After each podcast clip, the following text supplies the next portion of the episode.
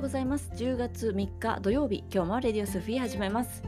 さて今週シリーズ4回目ということになるんでしょうか、えー、霊気療法実践者のための5回の説明を、えー、一つ一つね、え、しております。承服の秘宝万病の霊薬幸せと健康というふうに簡単にあの略すこともできるかなと思うんですけれども、え今日だけは怒るな心配すな感謝して行を励め人に親切に。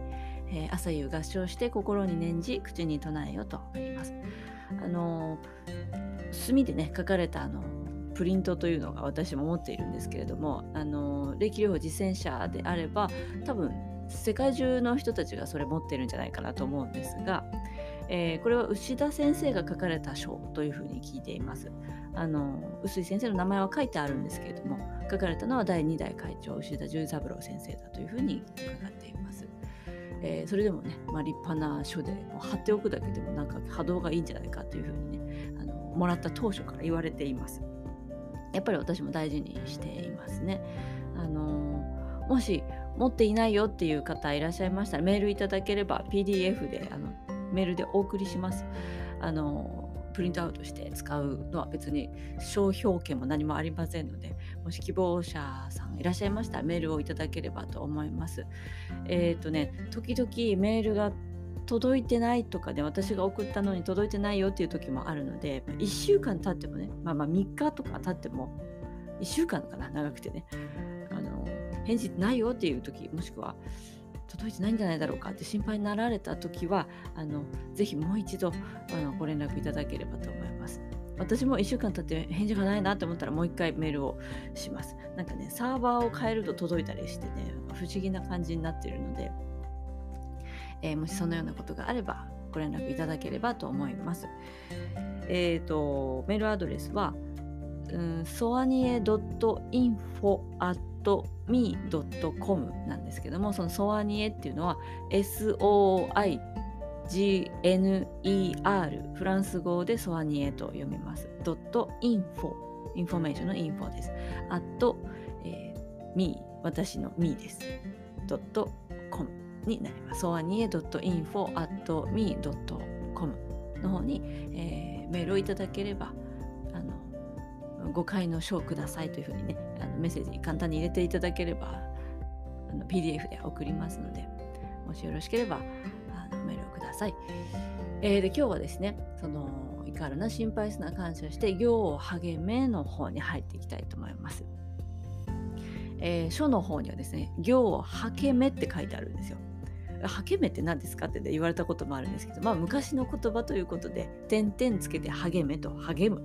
行に励むというふうに捉えていただければなと思います。えっ、ー、と、行を励め。行って何かに励むわけなんですけども、行って何だろうなと。まあ、あの、誤解の、うん、説明ってたくさん世界中にマスターさんいらっしゃると思うんですけどもしっかりしてしっかり説明をされてるマスターさんってあんまりいらっしゃらないというふうに伺っています。実際にはあの私の現代歴を習っていた時の先生もおっしゃってましたけどもあの小山紀美子先生から誤解を渡された時に特に大きな説明深い説明は誤解についてはなかったというふうにおっしゃってました。あのその書をね見せられてこのようにしましょう行きましょうというふうに簡単に説明があっただけだったというふうにあの土井先生からも伺っていますなのでそういうのはひょっとすると代々ねそういうふうにつながってきてしまっているのかもしれません本当に臼井先生以降悟った先生っていうのはいたのかなというふうにまあ、疑問に思ったこともあったんですけども、あの今はねそういう誰かについていこうっていう時も必要です。手張りというものがありますのでまずは、えー、それを100%真似て自分のものにしてそれを破って自分のものにしていくっていう手張りという考え方がありますけれども私も十何年間も 150%200% その教えをびっちり守って、えー、自分の生活に役立ててねきていますので。でそれで、えー、それを習得して自分のものに完全になったなって思った時に、えー、師匠から卒業する時が来るわけですね。ちゃんと私も土井先生とお話をして、言いました。その当時ね土井先生はこんな風におっしゃってました。まあ木脇さんはあのもうアセンションしてますからっていう風におっしゃってくれたんですよね。でまあ、土井先生アセンションという言葉を使うんだと思ってちょっとびっくりもしたんですけどあのスピリチュアル業界ではアセンションっていうのは、まあ、自我を超えて、えー、宇宙と完全に響き合っているような人たちあの次元が上がっちゃったよっていう3次元にどっぷり使ってないよもう自分の道にしっかりと歩み出しているよっていう魂のね道に歩み出しているよっていうようなイメージ意味でもありますね。えー、そんなことで行を励めというお話になっていくんですけれどもだからマスターさんそれぞれいろんな先生方に皆さん習っていると思うんですけどもどのぐらいの説明を誤解をしてくれてるかなっていうのはそのマスターさんによって違うかなとは思います。基本というものがやはりなかったっていうのも実際としてはあるのでそのマスターさんがどれだけ誤解に対して霊気に対して自分の生き方に対して真剣にやってきたかという表れが誤解の説明にもなってくるのかなと思いますので、えー、お勉強したい人はね何にでも当てはまるんですよ誤解って。あこういうことだったのねって真剣に学ぶあの姿勢を持って取り組んでいくと自分でもちゃんとあのひらめきとかね学びとかそういったものは習得できていきます。まあ、このラジオでもうん、そんな一つのねヒントになればと思いますのであの霊気療法をやっている方で誤解の説明受けてないなってこのラジオちょっとお勉強になったなって思ったら霊気実践者の方にあのぜひ紹介してあげてください。世界共通のあの学びになります。私が喋ってることはあのなんだろうそんなに偏ってないんじゃないのかなとは思います。えー怒るな心配すな感謝して行を励め人に親切にこれを純粋に理解しようと思って一生懸命やってきた結果でもあります。で前置きまた長くなっちゃいましたけどもあの行を励めというお話ですね。え行ですからまあなんですね、なんとなく想像できますか？作業の業でもありますね。要するに仕事のことでもあるかもしれません。えー、特に仕事っていうことでもないと思うんですね。だって仕事してない人もいるし家事が身の回りの今精一杯やれることですってそれもすごく大事なことだし。だから大きく捉えてね自分の目の前にある全てのことって捉えてください。仕事を目の前にある人は仕事だし家事がある人は家事だし育児の人は育児だし、えー、介護の可能性もありますよねいろんなことが目の前に皆さんそれぞれにあると思います。それは人と比べることなく今の自分の状態にある目の前にある自分と魂の取り取り組むべきことになってくると思います。そこから怠けないで逃げないで自分の力量を知って精一杯行うっていうふうに私は捉えています。えー、時としてねやりすぎてしまう人っていう人もいるわけですよ。自分の力量を知らないからやりすぎちゃうわけですよね。あのみんな同じようにって言ってこう育てられるとこう、ね、優越つくつけられてきたわけですよ。あの人ができるのになんであなたはできないのか自分はできないのかっていうふうにこう、ね、競争心を煽られて、えー、できないことがダメみたいな。いやできなくてもいいじゃないって他に得意なことがあるはずなんですよ。個性を潰すような教育の中で私たちは生かされてきたのかなってちょっと私は思っているんですけれどもなんかこのテスト絶対受かんなかったら落第とかさ勉強が全てですかって思うんですよ。あの勉強が好きな人はいいですよ。楽しい。もうワクワクするんだよね。勉強ってっていうのはいいと思います。だけどなんかやらされた感？もっと他にやりたいことがあるのにもしかしたら芸術ですっごい伸びるかもしれないしなんだろうスポーツで伸びるかもしれないしいろんなみんな個性特技得意なことがあるはずですよね。で魂のレッスンってみんな違うわけですよ。100人いたら100通りのレッスンがあるのになぜ同じことを強要されなくてはいけないのかっていうふうにまあ、私は学生時代そう思う人間だったので、まあ、大人の言うこと学校の先生に言ってることは全部信じないという人間だったので全部自分で考えますと。自分で感じ取ったものに進んでいきますっていう人です。だから、まあ、人より苦労はしてるかもわからない。レールがなかったからね。自分でレールを構築しなきゃいけなかったので、まあ、多少人よりは大変な思いはしてます。濃い人生は、うん、やってるとは思います。ただそれでじゃあね何十年も経ってどうだった？後悔してる？って思った。ら何にも後悔しない。本当にこうやって生きてきてよかったって思ってます。だからこうやってみんなにお話もできるわけですよ。みんな目を覚ましてっていうふうに言えるわけなんですよ。一生懸命同じであり続けようということであの眠らされているような感じ個性を否定されるようなそういうあの社会っていうのがねあるような気がします。教育っていうのにもあると思います。今はどうなんでしょうか？私子供がいませんから分かりませんけれどもそんな風に育った先生が今先生やってるんだとしたらどうでしょうかね？想像はつきます。だけど素晴らしい先生も必ずいます。私の学生時代の時もあの本当に尊敬する先生がいました、えー、高校ですね私卒業式出てませんけど家出しちゃったんで。すいません、えー、その時のね先生とか、えー、やっぱりちょっと他の大人たちは違うからその先生も生きにくそうにしてましたね。今もどうなんでしょうか？今もお元気かと思いますけども、えー、25年ぶりぐらいにね、私の卒業証明書を私のお店に持ってきてくれた。25年間、え、私のその証明書を持っていてくれたって本当にありがとうございます。えー、もうこれをお前に渡さなきゃ死ねないって言ってね、持ってきてくれたっていうね、そういう素敵なお話も、え去年ぐらいね、ありました。えそんな大人になるのには、やっぱりね、難しい。自分の力量を知らないといけませんよやっぱり。やりすぎたら倒れるしストレス抱えて人に迷惑かけるし。なんか自分では一生懸命やってるつもりなんだけどもボロが出るわけですよ力量以上のことをやると。誰かの、うん、世話になってしまう。面倒を見てもらっちゃう。いいですけどねそれはそれで助け合いなのであればいいですけれどもなんかなんで引っかき回すのかなみたいな感じになっちゃうかもしれないじゃないですかいやもうちょっとそんな頑張らないで座ってればいいじゃんっていう人って結構いるわけですよ。落ち着いて座っていればいいんです。自分がやるべきことをやればいいし、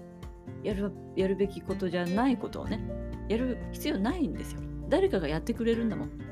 でやってくれるっていうのは甘えとかじゃなくて、やりたい人がそこに現れるっていうことです。いつだったかね、お話ししたと思うんですけども、お仕事を辞めない、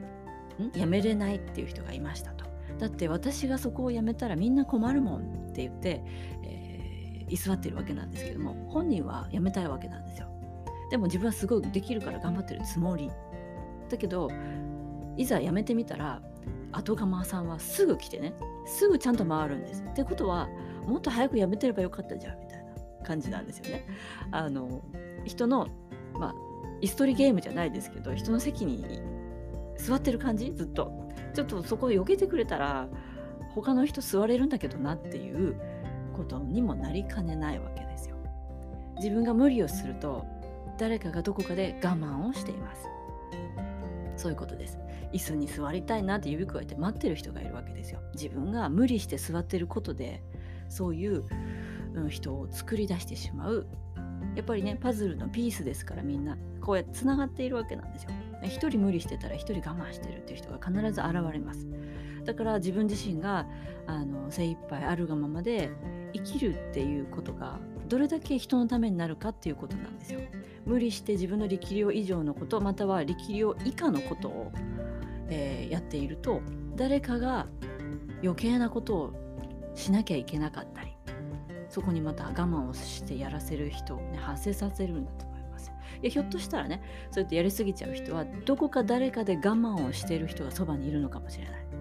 親かもしれないしパートナーかもしれないし、えそれで、えやりすぎちゃう感を出さ出させられているみたいなねそういう立場の可能性もありますよね。でもどこかで気づかないとそのスパイラルは、ね、止まらないわけです。人のことはいいです。まずは自分のことって言って自分の力量を知る。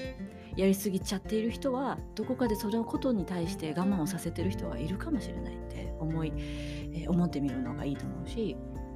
力量以下のことをやるという人もいますね。自分なんてこんなもんだって思っているともうこんなもんで終わるんです人生。ね、あの心配素直の時に説明しましたけども自分の意識がそのまま現実になっていきますよ。あなたの人生決めますよってなってます。自分なんてこんなもんだって思ったらこんなもんで終わるんですよ。魂に対してとても失礼ですね。あの自分自身の魂ですよ。自分に対して失礼です。あの自分の可能性を100%出してあげれなければかわいそうじゃないですか。なぜ我慢しなきゃいけませんか？自分の力量を信じるっていうことも大事だと思います。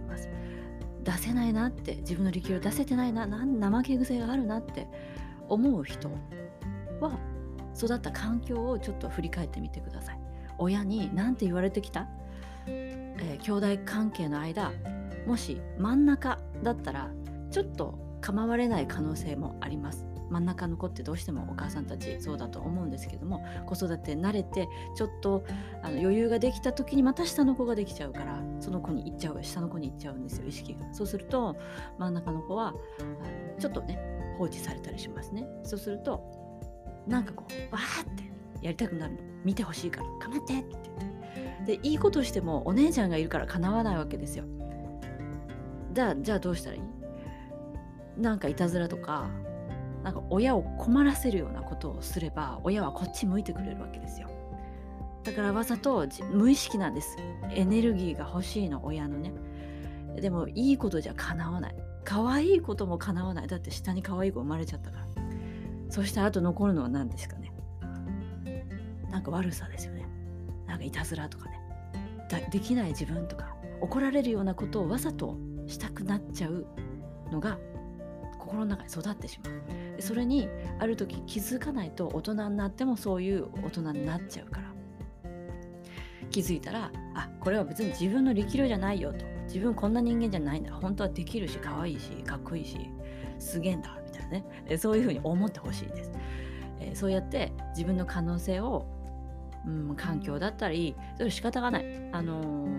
私たちの魂は親を選んで生まれてきます。だから誰のせいでもないんです。自分はそのところに生まれてその環境を経験することによって魂の学びを完成させるぞっていう意気込みでお母さんのお腹に入って生まれ出てきますので誰も責めることはできません。自分が決めてきたことです。だったら立ち向かいましょう。自分の人生と、えー、そういう思いをしてできないというふうにとかねダメだとかね。思うことが必要だっていうことを選んだわけです。そこから立ち上がって自分の強さ魂の学びに対して真剣に向き合うぞっていうふうに、えー、魂が決めてきたわけです。だからそういう環境に生まれるわけね、えー、それを思ったら気づけたらね取り組んでいくんです。自分の可能性を100%出し切って。自分ができないなって思ってるとここんなとこダメだなっていうところをそのままにしない。それって本当なんだろうかって疑ってみるんです本当は自分できるんじゃないのって。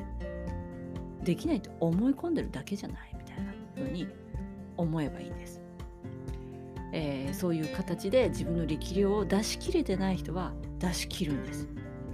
出しすぎてる人は抑えるんです。そういう感じですね。あの頼ま頼まれ事を何でもはいはいってやっちゃう人もいます。いい人ぶってる自分がいるなっそれ無理してるわけですよね。やりたくないんだったら断る勇気を持つっていうことも大事だと思います。日本人ってねイエスマンとか言って海外の人に言われてねちょっと小馬鹿にされたりした時代もありましたよね、えー、それまあしょうがないじゃないですか。あの戦争に負けたんだから。アメリカがそういうのはしょうがない。私たちは戦争に対しては敗戦国になりますので。植民地という名前にはなってないけれども力関係で言うとそういうふうになってしまってますから。そういうふうに言われてもしょうがない。だけどあの黙ってもいられない。うん、同じ喧嘩で喧嘩上等でいくと同じエネルギーレベルになっちゃうのでとても低い状態ですからこちらは愛で戦うんです。最後に愛は勝つって言うじゃないですかね。周波数の違いを日本人が心の底から見せつけていけば世界は変わるかもしれない。そのぐらいの勢いで私たち日本人は愛を学んでいかないといけないと思います。それは許しっていう感情でもあると思います。負けた勝った負けたっていうのはあったけどもそして虐げられた時代もあったかもしれない。そういう何て言うかな家庭環境にいるかもわからない。それをあの許しという感情で前に進んでいくんです、えー、そういうこともね考えつつですね行を励めということを考えていきましょう、えー、自分の力量をまず知らなきゃいけないです。そうすることにはね自分を知るっていうことを徹底的にやらないと行を励めないんですよ。誤解唱えてるだけじゃなかなか先に進めない。次は実践に変えていかないといけませんので自分をしっかり見るっていうことを行を励めのところで知っていきます。まあ、全てのところでね自分を見るっていうことは必要になってくるんですけれども、えー、まず自分の力量を知って怠けることなく精一杯行うということです。悩んでいるんだったら100%悩めばいいじゃない。怒ってるんだったら100%点検すればいいじゃない。100%怒るとは言ってないよ。えー、楽しいんだったら100%楽しめばいいじゃない。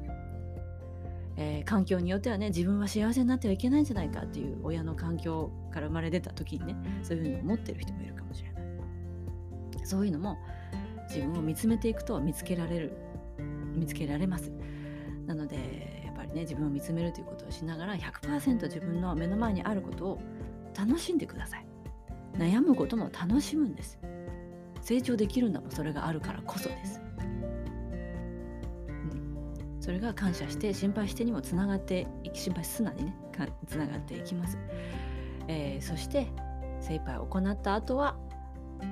余裕が出てくるはずです。自分にね。そして次につなげましょう。人に親切にといきます、えー、ちゃんとまとめられたかな私。あの台本なしで喋ってると今ちゃんと喋れたんだろうかってね結構思ったよりしています。もう一回自分のためにあのちゃんと喋れたかなという確認のためにお話しします。えー、行励め、えー、自分の力量を知って、えー、怠けることなく目の前のことに精一杯取り組んでいく、